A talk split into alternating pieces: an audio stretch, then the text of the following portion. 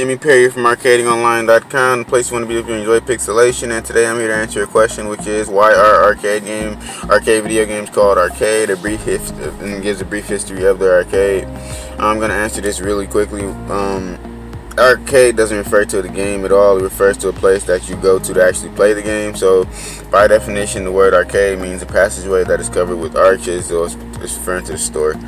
Um, but now we refer to the game that way because they were the games were found in arcades. So, and if I'm wrong, correct me. You know, shoot me a comment or a message or whatever. So, history of the arcade. Before we get started with arcades, before we get um, started, arcades can be known as arcades due to the series of adjoining arches that typically connect to one another in amusement parks. Um, we already know where they got started. So here's the different phases of arcade. So there's the penny arcade, and there's you know a bit more modern arcade. Um, these are just the sections in the article. I'm just going over them briefly. Um, then there's the golden age of arcade games, which is you know when they reach critical mass, and then they faded to the faded, which is decline of the industry.